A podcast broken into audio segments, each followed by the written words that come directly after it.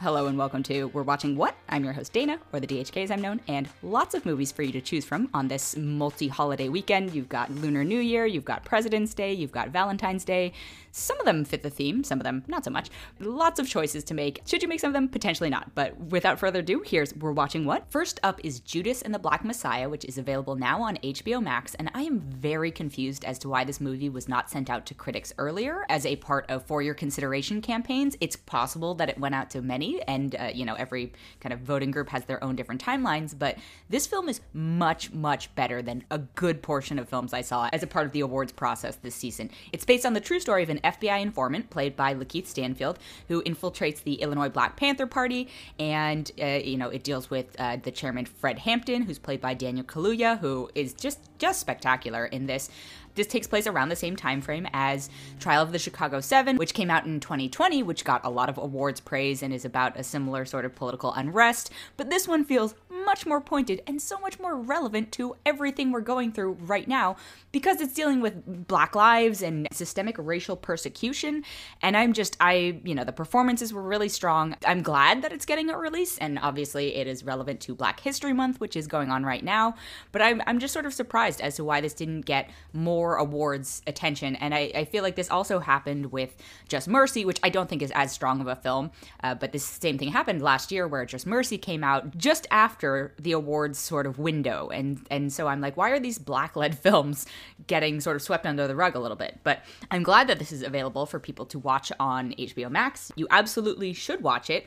Sometimes historical films can be very hard to watch, and I think the thing I like the most about this is that it really, and not that this doesn't happen with other films, but it really humanizes Fred Hampton. And I feel like in other portrayals, I feel like there's often a villainization of the Black Panther Party because they were and are radical, you know, but radicalness can affect change. And I think the thing that stood out the most to me was, and this is just more to do with the actual figure it involves, is that Fred Hampton was in his late teens and very early 20s when he was at the height of his political activism. And I want you to watch the movie and you'll see why that matters.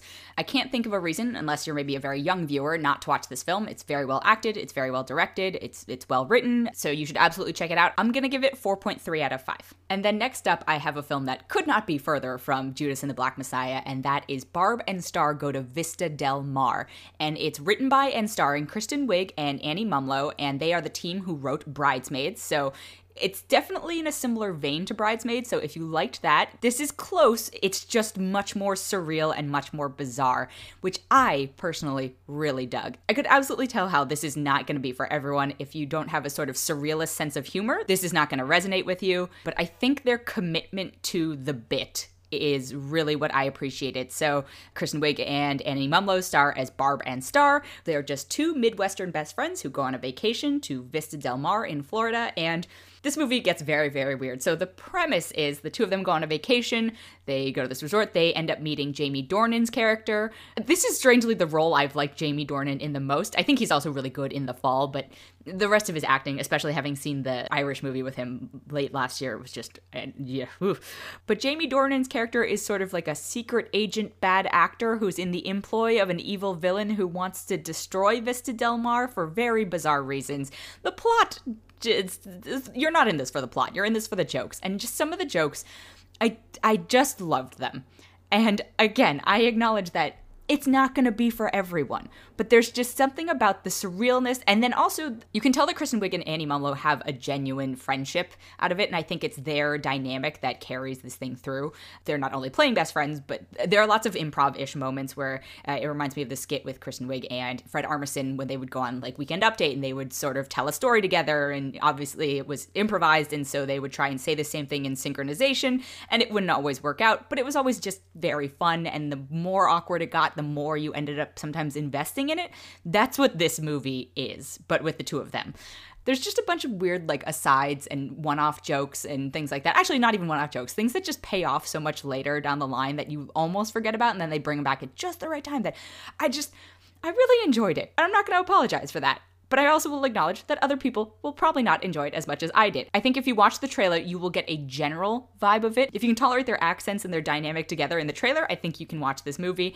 If you watch the trailer and you go, absolutely not, this is terrible and I hate it, uh, you're not going to make it through more than 15 minutes of this movie. But I implore you to potentially give it a chance. I personally am going to give it 3.9 out of 5. I'm going to take a quick break and be right back. And then I have To All the Boys, Always and Forever, which is the third in this To All the Boys I've Loved Before trilogy on Netflix. It is hopefully the last one. I feel like the source material has stretched itself too thin. I found the first one cute and enjoyable at the time. It was not, you know, my favorite romance, etc., whatever, but I also was not and am not in the right age demographic for it. I could absolutely imagine, you know, little baby preteen me being really just sort of excited by the idea of one, the representation of it, because I like that the characters are Korean American and mixed, and two, it's a relatively formulaic rom com. But as they tried to stretch this out, and also, I think it's worth noting that I think all three films take place over maybe one school year, maybe two school years at most. It's weird to have the amount of stuff happen in these films, but also nothing happen in these films. And their relationship, like way too much happens in the course of their relationship. The relationship between Lana Condor's character and Noah Centineo's character, Lara Jean and Peter, it's just, it's too much for a high school movie with the same characters. Like, I think you can get away with it in the John Hughes type films where it's just one character per movie, but dragging these two out over three movies, just, they needed to graduate. And that's what they attempt to do in this film. Literally, they go through high school graduation and it's all about trying to get into college and they're gonna try and go to the same college, and I'm just like, dumb. They are dumb. And I think what upsets me about the second and third films in this is that more and more her character loses her kind of intelligence. And I don't know if this is the exact cause of this, but I will note that the franchise changed hands from a female director to a male director. And the writer is the same, so, you know, there's that. But I felt like by the time we got to the third one, it was just trying to rely on rom com moments but not actually understanding the relationship dynamics between them and just sort of trying to mimic these moments that they've seen in other films as opposed to trying to generate organic ones of their own. I was really bored by this film. I think the actors were trying their best and continued to try and be earnest with these performances, but at a certain point, it just feels a little tired. Also, I don't like the idea of a modern young woman trying to make a decision for her education and what should be best for her long reaching future for a man or for any other person in their life. That's something that should be really important to her.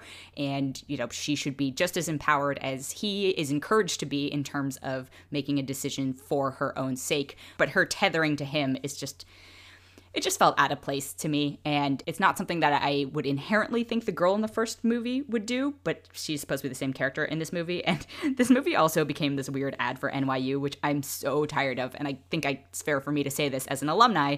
NYU is this just manic pixie dream school for a lot of characters. And I'm like, it's not. They go to a college party at one point, and I was like, no party I ever went to looked anything like this. I don't think people realize how just not college e NYU was, at least for me. And things have changed a lot probably since I've been there, but we can we couldn't afford to do the things they did. It felt inauthentic is what it came down to for me, and I was tired of it. So I want to be able to support it from a diversity perspective, but at a certain point, as I've said many times before, the content with diverse casts still needs to be good, and they deserve and should be given better roles than this script provided. So I'm only gonna give this two and a half out of five. Thankfully, to balance out the mediocre filmmaking of To All the Boys 3, we have the excellent filmmaking of Cathy Yan's Dead Pigs, which after I want to say three years is finally available for people to view in the States. It is available on Mubi. Kathy Yan directed Birds of Prey, ironically also an NYU graduate.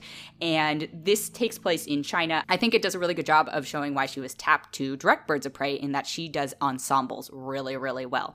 And the event at the center of it is actually based on a true story where thousands of dead pigs were found floating in a river and that's sort of the centerpiece to bring together all these storylines and it's just done in a really crafty and interesting way and i think i actually had the chance to talk to her about the film a couple years ago and i think she's dead on in that it's a really great representation of what it's like to be kind of an expat or other or on the verge of transformation in china at present and i, I think it still holds up it's a it's just a really interesting story and i highly recommend you check it out because there's just a thoughtfulness and again i think ensembles are such a delicate thing because you have to balance so many characters and plot lines, but the most exciting thing is when they pay off and when they all converge properly. It's amazing. But that's also something that I think not as many people can pull off. So please, please, please, if you can, check it out. I'm going to give it 4.5 out of that has been it for this episode. Thank you so much for listening. If you enjoyed it, we would love it if you could leave us a rating or a review or even consider subscribing.